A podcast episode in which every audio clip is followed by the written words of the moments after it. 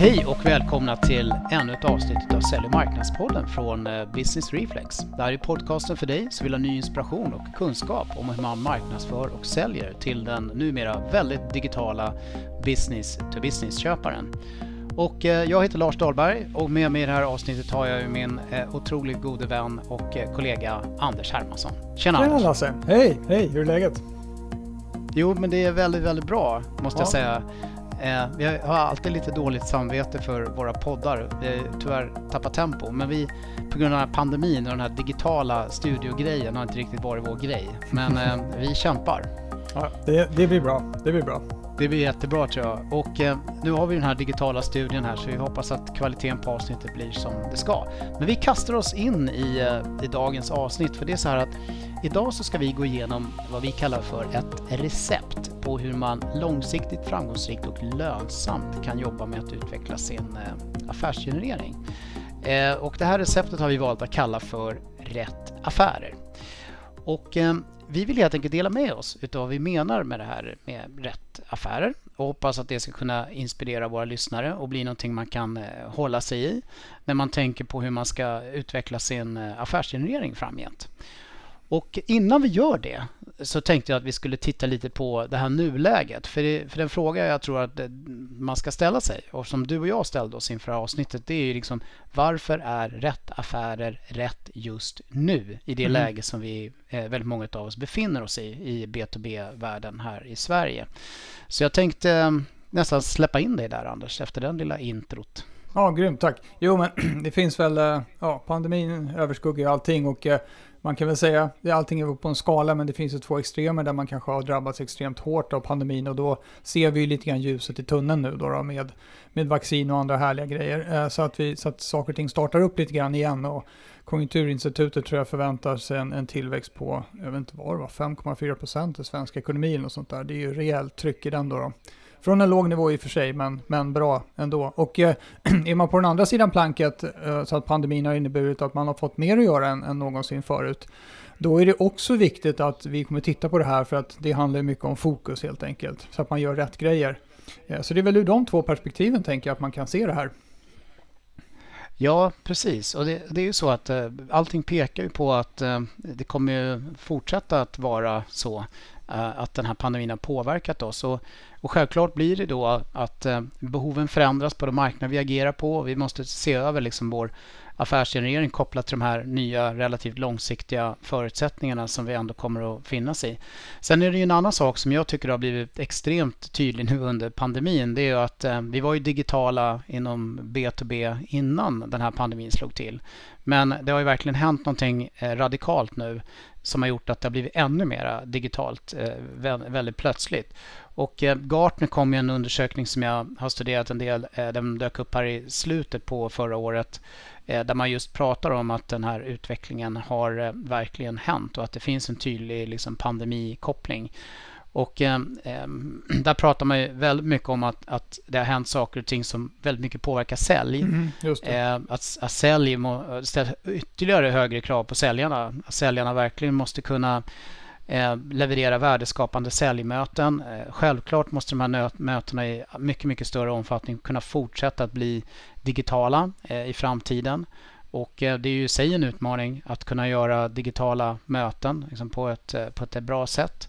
Ehm, och sen så pratar man ju också jättemycket där om, om att det behöver investeras ännu mer i digital teknik och, eh, och att säljarna måste liksom ta till sig ett helt annat eh, tänk när det gäller liksom att kunna använda digitala tekniker på grund av att köparna verkligen har blivit så digitala. Så att där har det ju också verkligen liksom en, driv, en drivkraft, ja precis. Jag tänker så här, ja. om man nu skulle babbla om var, varför pratar vi om rätt affär egentligen? Man kan säga när vi göra fler affärer. Ja, det, är, det är bra.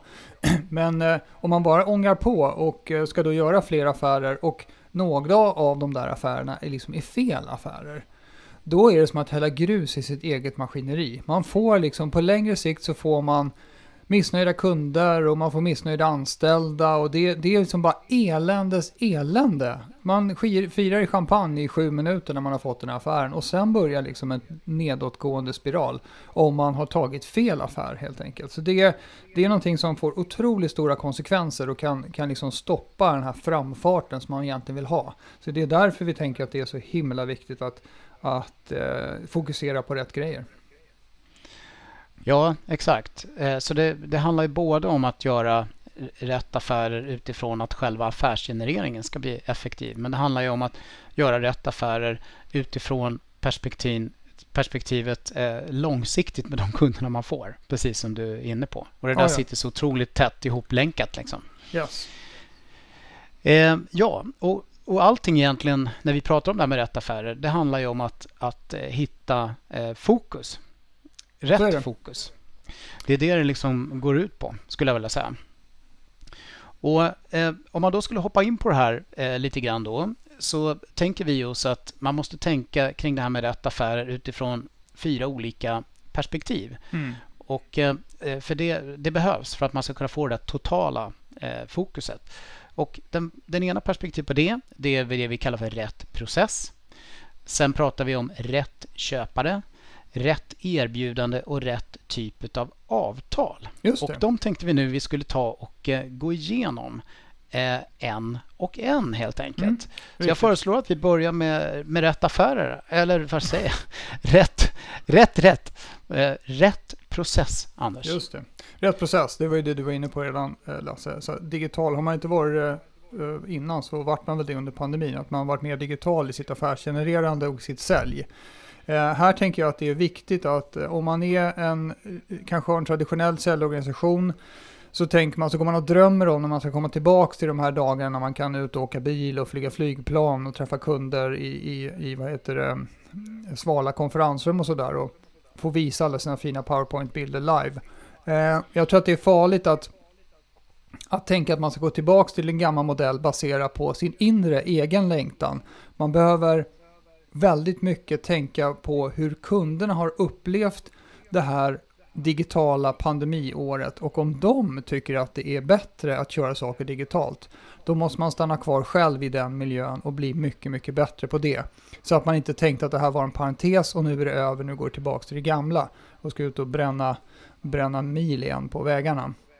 Eh, så, att, eh, så just det där att att göra det enkelt för kunderna att göra, att, att köpa av en utifrån, som vi tänker mycket på då Lasse, det digitala perspektivet. Eh, det, det, det tycker jag är som huvudrubriken här. Sen, mm. sen, har vi, sen har vi, om man går vidare med detaljer på det här, det är ju då att, det, vi kanske har tjatat om det förut, men, men eh, det, säljprocesser är, är väl en av de processer som man liksom lite man har lämnat lite grann därhän att det får, det får lösa sig. Man ser till att skaffa ett bra provisionssystem för säljarna och sen säger man kör på nu. Eh, och eh, i, i, om man tittar på, på säljprocessen som en tillverkningsprocess där man ska tillverka värde och, eh, och affärer tillsammans med sina kunder. Då, då förstår man att det är den är liksom inte behandlad på samma sätt som till exempel en tillverkningsprocess där man vet hur mycket material det går åt och exakt hur lång tid varje steg tar och var någonstans det finns flaskhalsar och så vidare. Man ska se på cellprocessen mer på det viset och det kan man göra utan att gå bananas totalt. Att man definierar den lite mer exakt utifrån vad man vill att kunden ska göra för någonting, inte vad man själv gör. Säljprocesser ska inte se ut så här, skickat offert, skickat avtal, varit på möte och så vidare. Det, det, är ganska, det säger ganska lite om hur, hur säljprocessen går, utan snarare ska den fokusera på vad man som säljare har lyckats få kunden att göra, att acceptera olika saker och sådär. Men i alla fall, om man, om man ser till att man har en mer precis definierad säljprocess och även definierar vad det är man ska göra i de olika stegen för att ta sig till nästa steg, eh, då kan man prata om säljprocessen lite mer vad ska jag säga, alltså det blir inte så personknutet att så här, du Anders, du verkar ha för få kundbesök här eller vad dålig avslutsfrekvens du har. Utan då blir det mer att man tillsammans, alla som bidrar i den här processen kan tillsammans vara smarta om att hur ska vi kunna korta ner ledtiden mellan offert och avtal till exempel, eller, eller vad det nu kan vara, time kills all deals och så vidare. Så att det finns liksom en en ja. väldigt, väldigt kraft i den här med att definiera processen lika noga som man gör vilken annan process som helst. Ja. Och, det, och det, det, är två aspekter på det där som man kanske inte alltid tänker på. Och det är att gör man det här som du pratar om, Anders, kring processen, då får man ju dels mycket bättre möjlighet att mäta och då baserat på det data man får fram förstå vad man kan göra för att eh, göra den här processen eh, effektivare och därmed också mera rätt. Mm. Men det skapar ju också förutsättningar för att man kanske kan börja automatisera olika typer av saker. Eh, så att det händer saker och ting automatiskt och framförallt att, att den som är på andra sidan processen, det vill säga köparen, kan göra saker och ting mer och mer själv mm. utan att liksom, vi behöver vara inblandade. Det är helt rätt. Och, och, och, och, man, man lyckas först med det här när man har verkligen börjat liksom tänka igenom det här med processen. Sen skulle jag vilja hoppa tillbaka till det där du nämnde, det här med att göra det enkelt för kunden att köpa. Jag tror det är viktigt att man tänker på två aspekter där. Det ena är liksom eh, eh, aspekten att, att säljaren måste komma in med väldigt mycket mera eh, liksom värdeadderande inställning och ha den här hjälpande inställningen. Och Den andra aspekten är för att man ska kunna det, verkligen försöka sätta sig in i liksom kundens situation och hur de ser på det utifrån det digitala perspektivet när de ska ta sig fram till att göra något bättre i sitt mm. liv. Just det, ja, men det, är, det är rätt. Så, så det, det tycker jag är viktigt då, att, att behandla den här processen som alla andra processer man, man har, rekryteringsprocess och naturligtvis olika tillverkningsprocesser och så vidare. Att se lite mer vetenskapligt på det hela. Och som du säger, mät och eh, så är det viktigt då att inte att man inte skapar någon sån här blame game-kultur, för då kommer folk inte vilja vara transparenta med om de lyckas eller misslyckas och så vidare. Eh, utan man måste skapa en, en kultur som är, är, liksom där återkoppling är positivt så att man kan ge varandra mm. eh, vad heter det, tips och eh, eh, också eh, konstruktiv kritik som det heter för att förbättra saker. Ja, och där, där gäller det verkligen för sälj att, att tänka till. Eh, att det är rätt process vi vill ha. Mm. Eh, och hela tiden tänka liksom, förbättring, förbättring, förbättring. Ja. Och ha den här återkopplings och förbättringskulturen. Eh, som jag tycker marknad på många sätt har blivit bättre på. Men det gäller verkligen också för, för sälj för att det ska bli rätt process totalt sett. Mm, visst är det så. Optimering över tid, då blir det rätt process. Struktur och data. Ja, härligt. Du, eh, vi hoppar vidare då. Rätt köpare. Just det, rätt köpare ja. Vi, vi pratar ju ofta om det här idealkundsbegreppet, att man ska se till att förstå vilken typ av bolag, organisation där man kan tillföra absolut mest värde och varför det är så.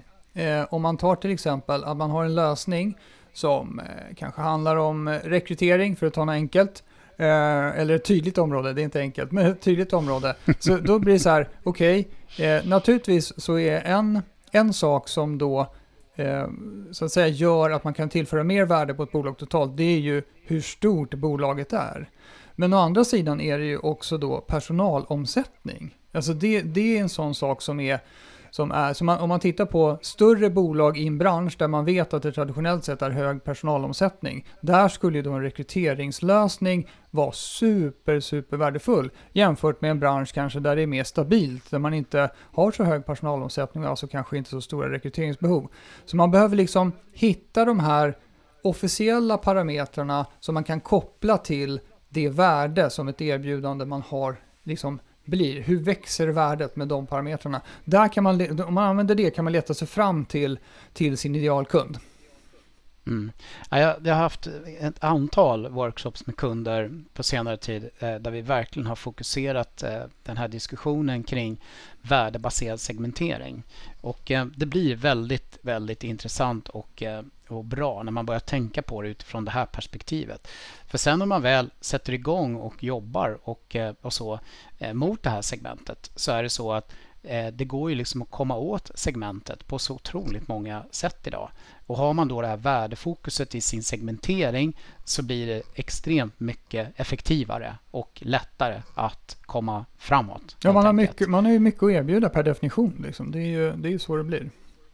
Så, ja. så det, det, det, är viktigt att hålla koll på det här med idealkundsbegreppet och, och försöka naturligtvis se till, det vi pratar om här, det är att håll inte på kanske och bara mät, om man tittar ur säljperspektiv och även ur marknadsperspektiv, men håll, håll liksom inte bara koll på kanske antal kundbesök, antal telefonsamtal, utan hur många kundbesök har vi gjort på våra idealkunder? Hur stor andel av våra telefonsamtal vi gör är mot potentiella kunder som, som stämmer överens med idealkundsbegreppet? Så att man förstår om tiden som läggs ner liksom är, är spenderad på absolut bästa sätt. Mm. Ja, när man har gjort den här värdebaserade segmenteringen då, då ökar man sannolikheten att, eh, att få tag på rätt köpare. Men vi måste ju fortfarande påverka människor. Mm. Så, så det gäller ju då att, att titta på, på det här segmentet, eller de här segmenten, utifrån värdebaserade perspektivet. Vilka är det eh, hos de här företagen då som vi verkligen vill kunna påverka och vilka är viktiga för oss att kunna påverka? Vilka är så att säga rätt köpare utifrån ett personlighetsperspektiv. Mm. Eh, det är också en väldigt viktig aspekt att verkligen fundera över den frågan såklart. Eh, och, och sådär. Men sen kommer man då till ett tredje perspektiv som jag tänkte jag skulle vilja föra in och det är det här med mognadsgrad. Mm. Att vis, i ett givet segment, vårt eh, diamantsegment, eh, där har vi liksom ett antal köpare eh, på ett specifikt givet bolag. De kan vara väldigt mogna i att köpa det vi säljer. Det vill säga de förstår väldigt mycket och kanske köpte förr. Eh, och därmed eh, behöver den typen utav, av eh, så att säga, påverkan för att kunna köpa utav oss. Sen kan det finnas andra inom samma segment, samma typ av köpare som aldrig har köpt det vi säljer eh, men som kanske förstår ganska mycket om vad de borde göra eh, och, och, hur kanske vår typ av lösning skulle kunna lösa ett väldigt tydligt problem för dem i förhållande till hur de gör idag. Som är så halvmogna. Och Sen finns det de där som inte har en aning om att, eh, att vår typ av lösning finns. De har inte, ser inte att de överhuvudtaget skulle behöva lösa problemet kanske. Mm. Eh, som är väldigt omogna och väldigt långt så att säga, ifrån ett köp egentligen eh, kopplat till det vi säljer. Så här måste man också förstå lite grann hur ser mognadsgraden på marknaden ut och vad är det så att säga, vi behöver göra beroende på så att säga, mognadsgrad för att få liksom, så att säga, rätt köpare att, att agera. Mm. Så det beror på segment, det beror på eh, typ av köpare, typ av personer och det beror på mognadsgrad i en sorts eh, mix. Liksom. Och, och, förstår man den där, då ökar sannolikheten att det blir rätt. Och där kan man välja som, eh, som leverantör att sikta in sig på att vara en väldigt duktig leverantör till mogna köpare eller vara en duktig leverantör till de som inte riktigt har koll på läget, så att säga, som behöver mycket mer hjälp under själva köpet. Så det går säkert att specialisera sig där också. så att, så det, det tycker jag är jättebra. Och jag tänkte så här, lite tips om hur man hittar till sin köpare. Ni vet alla de här undersökningarna där det sägs att det är 79% av köpprocessen görs utan att man har kontakt med leverantör och, och alla sådana här eh, läskiga siffror. så det betyder ju, det betyder att, att kunderna sköter ju köpet mycket mer själva. Vilket gör då, om man tittar på personers vardag, det är ju så här att, att eh, det är då personer som spenderar sin arbetstid på att driva en köpprocess och putta det här framåt internt, det här projektet som de ska göra för att kanske investera i ett nytt system för att lägga om sin produktion eller vad det nu kan vara för någonting. Va? Det är ett tungt och stort arbete och den som gör det, den riskerar både vad heter politiskt kapital och naturligtvis lägger tid och energi på det här för att få det här till stånd. Så att om man nu ska ge något tips kring hur man hittar sin köpare så ska man försöka, man måste liksom hitta den här rollen eller personen som är, vi kallar för the mobilizer, eller de kallar för, för the mobilizer i den här the challenger sales-metoden som vi gillar. Eh, och eh, om man kan hitta den personen och göra armkrok med den, då kommer saker och ting hända på insidan. För att som säljare så klarar man i många fall inte av att putta en sån här beslutsprocess framåt för man får väldigt sällan access till alla stakeholders internt. Man behöver som ha, vi pratar, det har vi pratat traditionellt sett om att man ska ha en intern sponsor för sin affär. Det har blivit otroligt mycket viktigare ju ju större del av köpprocessen som köparna vill göra själva. Så tänk på det när ni ska, för, för ibland kan man komma på att ja, men vi har ju 6, 7, 8 olika roller som vi ska påverka. Ja, det är möjligt, men jag lovar att en av dem där är betydligt mycket viktigare än de andra. Och det kommer att vara den rollen som påverkar de sju andra internt, snarare än att du ska mm. springa runt på alla. Så ja, tänk men det där är, ska jag säga, det är som en fjärde dimension i den här rätt, eh, rätt köpardiskussionen att man måste tänka på den här mobilizern också. Och det, det tycker jag också är så spännande. Man ser det så tydligt eh, när man jobbar med olika branscher som du och jag har förmånen att göra och olika typer av köpare. Mm. Att det, det, verkligen är så här mycket. Att det är de där som the changemakers liksom. Det är de som... Eh, sen skulle jag säga så här bara allmänt nu. Varför pratar vi om det här med rätt affärer nu? Det beror ju också mycket på att för många, och för många jag träffar, så har det faktiskt förändrats ganska mycket. Eh, landskapet där ute kopplat till hur man segmenterar och köpare och mognadsgrad och det ena och det andra. Mm. Så man måste liksom se över det här nu för att det ska bli rätt, rätt köpare nu liksom, och rätt affärer nu. Det är en väldigt viktig, viktig aspekt. Eh, och i många branscher så har det förändrats väldigt radikalt. Ja, då blir det ganska självklart. Men för de där det inte har ändrat sig så radikalt så finns det ändå liksom en hel del viktiga förändringar att, att eh, kanske ta till sig. Det är lite lurigt. Det är lite lurigt det där med förändring. Det är lite boiling frog syndrom, alltså att det ändras långsamt. Man märker inte förrän man redan är kokt. Eh, eh alltså det ändras ju inte över en dag kanske, men, men alla Nej. som säljer IT-system vet ju idag att det kanske är så att det är mindre tekniksälj och mer verksamhetssälj till exempel. Och hur har det här, liksom, hur har det glidit dit? Man behöver liksom vara framför den vågen snarare än bakom. Ja, exakt. Så man inte blir en kokgroda. Du, eh, vi hoppar vidare med rätt erbjudande. Då. Just det, det är det tredje ärret då. Mm. Eh, rätt erbjudande, ja. Det, det handlar ju om att eh, eh man måste säkerställa att man löser ett helt problem i kundens ögon. Det, det, är ju, det är klart att det finns komponentförsäljning och sådana saker, men jag lovar att det, det även komponentförsäljning ska då, kunden ska uppfatta att den försäljning, det köpet av det löser i kundens ögon någon form av helt problem. Så jag, jag tänker så här att det finns nog, det finns många som har en trög säljprocess där, där kunden är entusiastisk i början när man pratar om vad, vilket fantastiskt värde det skulle kunna uppstå här. Men när det sen börjar gå upp för kunden hur, hur, kanske, hur lång vägen till värdet är, eh, då kan det bli trögre helt enkelt. Så att om man tittar på sin lösning och ser att det, det kanske är så att man lämnar över för mycket av det tunga lyftet till kunden för att kunden faktiskt ska få det värde man önskar. Eh, då har man liksom inte riktigt designat sitt erbjudande efter den här idealkunden och den köpare som man har valt att gå på. Mm. sen, sen en annan grej som är otroligt viktig att tänka på när det gäller erbjudandet också. Det är ju det att man nu i allt mindre grad kan påverka erbjudandet framför kunden. Om man säger så. Eftersom de vill göra köpresan allt mer digital och nu efter pandemin ännu mer digital så får vi ännu mindre möjlighet att anpassa erbjudandet. Eh, vi kan liksom inte förstå något om någon och justera det. Det. Så det gäller att det verkligen är anpassat, designat liksom för ett, en specifik så att säga, person i ett specifikt segment som har en specifik mognadsgrad och att det liksom harmonierar liksom och, och tydligt visar på värdet det levererar det här erbjudandet. Mm. Liksom, utifrån de perspektiven. Det finns ingen så här fine-tuning möjlighet. Liksom, Mycket, jag tycker längre, det, eller tycker den försvinner. Superbra poäng Lasse. Just det där med att om man nu tänker att en, en potentiell köpare googlar på någonting och hamnar på er webbsajt då. Eh, och eh, där står det liksom att vi, vi förbättrar effektiviteten inom finansiella branschen. Ja, kul. Alltså, vad gör ni då? Man, har, man får liksom ingen chans att, eh, man får ingen andra chans i alla fall, tänker jag, att förklara vad 17 det är man har för lösning egentligen. Och i och med att kunden måste bilda sin uppfattning om det själv, alltså man får inte de här tre mötena med säljare och pre-sales och tekniker och allt vad det är för någonting för att tala om det här, utan kunden kommer själv bedöma det. Det gör att man pressas till att paketera sitt erbjudande mycket tydligare och då måste det ju vara rätt paketerat erbjudande. Så jag tycker det är en superbra mm. aspekt, Lasse, verkligen. Mm. Ja, det, det där tror jag många, många behöver tänka över ordentligt nu.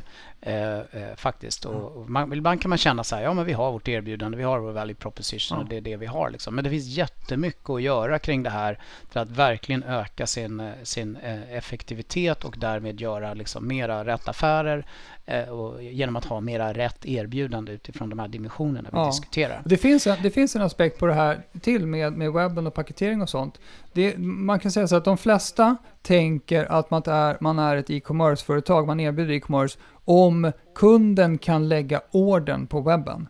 Jag skulle hävda att alla B2B-företag är mycket, mycket mer e-commerce redan idag än vad de någonsin kan tro. Eftersom kunden fattar så stor del av sitt köpbeslut baserat på den digitala närvaron. Så tänk på det alla företag. Det är inte för, om ni inte har någon shopping cart på er sajt, ni är i alla fall ett e-commerce-företag, antingen ni vill eller ej. Så tänk på det. Ni ska vara lika tydliga som Zalando när de säljer tröjor. Det finns liksom det kravet på er, oavsett om man kan lägga saker i en varukorg och betala med kreditkort eller inte.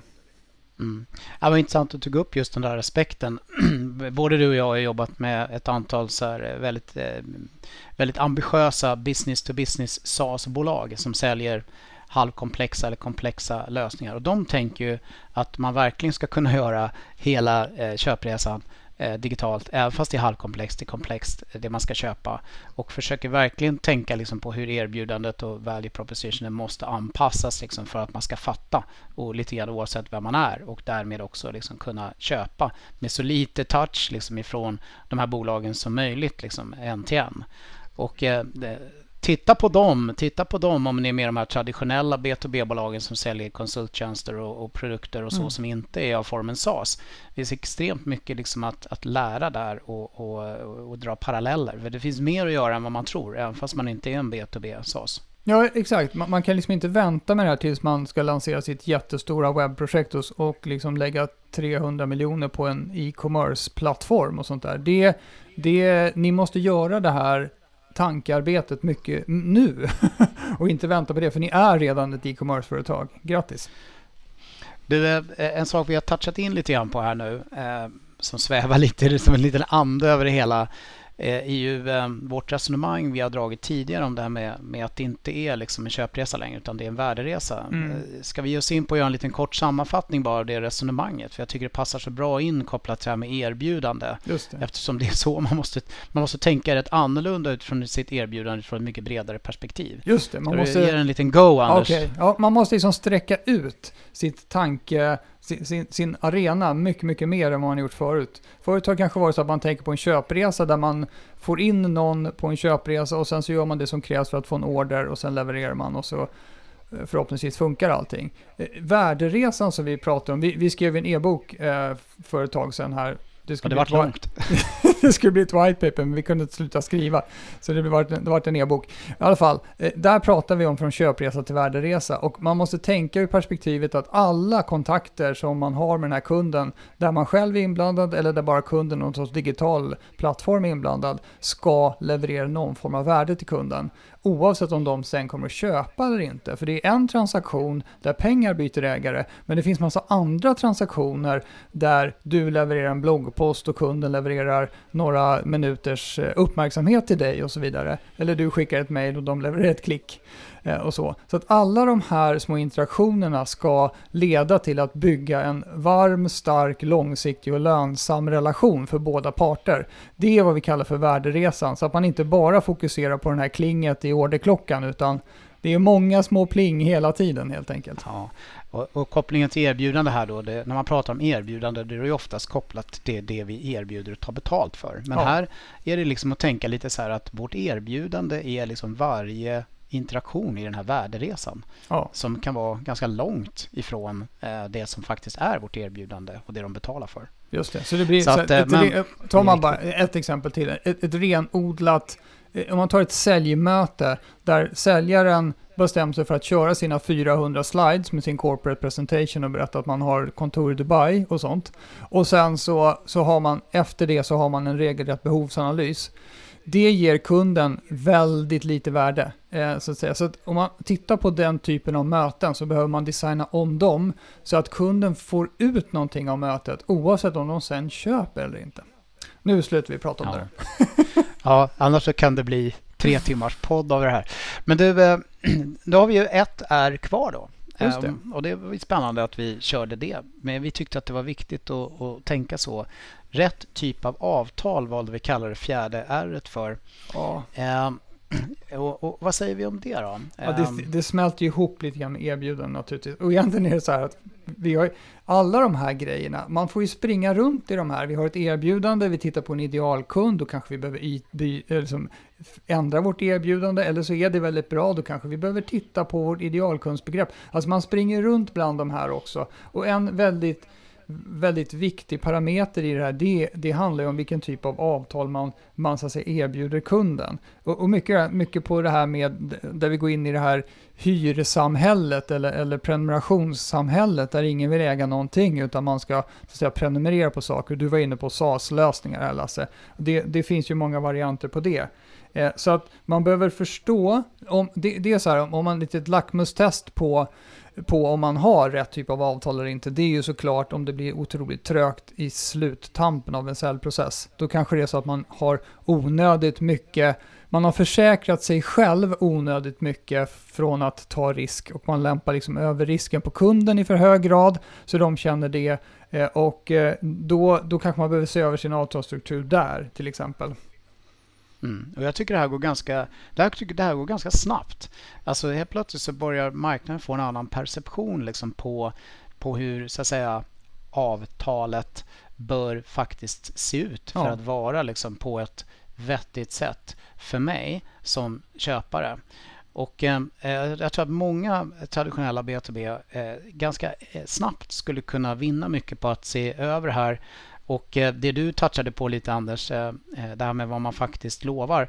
Jag tror det finns mer att vinna på än vad man kanske tror många gånger på att faktiskt ge den typ, typer av garantier som man kanske inte har känt sig riktigt bekväm med tidigare. Mm. Som är mera liksom framåtlutade, mera liksom, eh, eh, på kundens, på köparens liksom, sida. Mm. Och göra lite mer radikala liksom, drag där.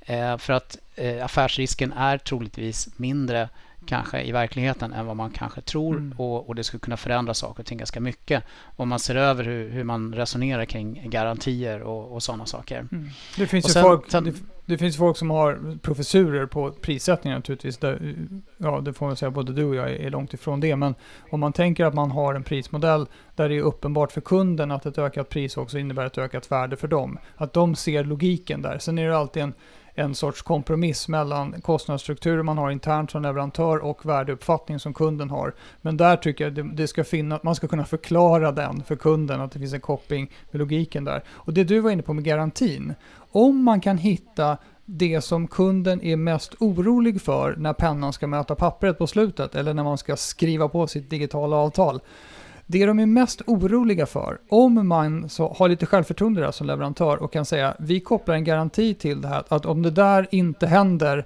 då får ni avsluta ett avtal eller ja, ni får pengarna tillbaka eller vad det kan vara för någonting. Det kommer ju hjälpa beslutet otroligt mycket på traven. Ska vi ge oss in på någon sorts ihopknytning nu mm. av den här R-säcken, rätt affärer. Yes. Fyra stycken saker, fyra dimensioner att uh, tänka på. Precis. Um, vad blir summan och kardemumman här, Hermansson? Ja, precis. Om, om, man, om man tittar på sin process, sina köpare och sitt erbjudande och den typen av, av avtal som man eh, får till, att man tittar på det ur ett värdeperspektiv så att det här blir rätt och då skapar det ett otroligt fokus i organisationen. Alla förstår vad som är viktigast och man, man kommer att passa mycket bättre ihop med de så att säga, kunder som man faktiskt tar. Eh, och att man inte lockas att ta då fel affärer och tänker att det löser sig, för det brukar inte lösa sig nämligen. Eh, då blir det så här, så man får allt det här på plats, va? då får man otroligt fokus. Och man kan också bli bättre snabbare. Man, man jobbar, mm. man slipar på sin diamant hela tiden, på samma diamant hela tiden. Och blir otroligt mycket, mycket starkare inom det segment där man, där man är bäst. Och kan naturligtvis växa på basis av det. Då, då. Så det, är ju, det blir liksom nyttan av det här. Jag tänker någon mm. sorts tips då. då. Vi, vill, vi brukar alltid pressa oss själva och våra gäster till att man ska ha något konkret tips. Vad gör man nu då när man har hört den här svadan från dig och mig? ja, precis. Eh, nej men jag, jag, jag, tänker så här att det, man skulle ju naturligtvis kunna sätta sig ner och göra rätt mycket analys och diskussioner och workshops eh, kring de här olika dimensionerna. Men eh, ett sätt att börja i alla fall eh, det hela är ju att titta lite grann inåt. Då. Titta mm. på de liksom, kunder man har som man, man verkligen tycker är eh, lönsamma. För att det är de kunderna där vi verkligen skapar ett väldigt högt värde. Ofta värde, högt värde för dem, högt värde för oss. Eh, och, och, börja där och kika vad är det liksom för någonting som kännetecknar dem. Mm. Eh, utifrån perspektivet segmenteringen, utifrån perspektivet de människorna som befinner sig där och, och, och så. Eh, de som ska vara med och köpa och, och sådär. Och, och, och, kanske reflektera tillbaka till hur det var när de här faktiskt köpte. Vad var det för köpresa de egentligen gjorde och vad var det som var viktigt och avgörande där och hur skulle det kunna effektiviseras? Så titta liksom inåt och, och då kan man nog göra en ganska snabb liksom, grundanalys åtminstone och, och känna att man får en liten riktning i, i det här liksom, eh, rätt affärer förbättringsarbetet. Skulle ja, jag så jag skulle vilja lägga till en, en, grej där. Det du sa stämmer stämmer helt rätt. Om man tittar på, om man har koll på sin kundlönsamhet så tittar man naturligtvis på vilka kunder är mest lönsamma för oss. För det, det är ju bra, fler av dem. Men jag tänker också så här, den andra aspekten, det är så här, vilka kunder är absolut mest nöjda med oss? För det betyder ju, nöjdhet är ju liksom direkt översättbart till upplevt levererat värde. Alltså i form av relation, i form av det konkreta leveransen och så vidare. Så all, era, ta fram era absolut mest nöjda kunder oavsett om de är lönsamma eller inte. För vad ni skulle behöva mm. göra, det är att titta på era mest nöjda kunder och fundera på hur ni skulle kunna få en riktigt bra lönsamhet på dem utan att de blir mindre nöjda. Hur skulle ni kunna optimera er verksamhet efter de mest nöjda kunderna så ni får god lönsamhet och enormt nöjda kunder? Där har ni liksom, där tycker jag ni har ett bra mm. recept för hur ni ska komma vidare. Och när ni vet vilka de kunderna är, då kollar ni i er pipeline och ser hur stämmer kunderna som ligger på rad här som ni ska ta framöver. Hur stämmer de överens med de här andra kunderna som är så himla nöjda som ni har lyckats med hittills? Där får ni en bra koll på om kompassnålen pekar åt rätt håll. Mm. Ja, bra, jättebra Anders. Jag, jag skulle vilja lägga till en grej till när vi avrundar detta. Och det är, jag tror att det är många nu som är så här sugna på att nu ska vi växa. Nu ska vi öka tempot. Eh, det var en annan Gartner-webbinarie jag var med på som visar att det är många, många fler som vill Eh, se på det här med nya kunder på ett helt annat sätt nu när pandemin börjar lätta. Och det ska man satsa på. Man ska utveckla det, sälja mer, öka mer, in med mer kunder. Det finns ju en risk här om man bara gasar utan att ha tänkt igenom kring det här med, med, med rätt affärer. Därför då kan det bli väldigt dyra affärer, precis som du är inne på. Och eh, eh, och så vidare. Och det kan bli en väldigt liksom, dyr och kostsam liksom, affärsgenereringsprocess som inte alls leder till det företaget vill. Så att det är väldigt viktigt att tänka på. Eh, inte bara gasa på nu, utan tänk till. Rätt affärer. Du, eh, eh då ska vi försöka avrunda den här podd. Jag tror det kommer gå jättebra. Därför att jag tänkte säga så här Anders. Om du gör rätt affärer så blir du relevant. Tack och hej. Hej då.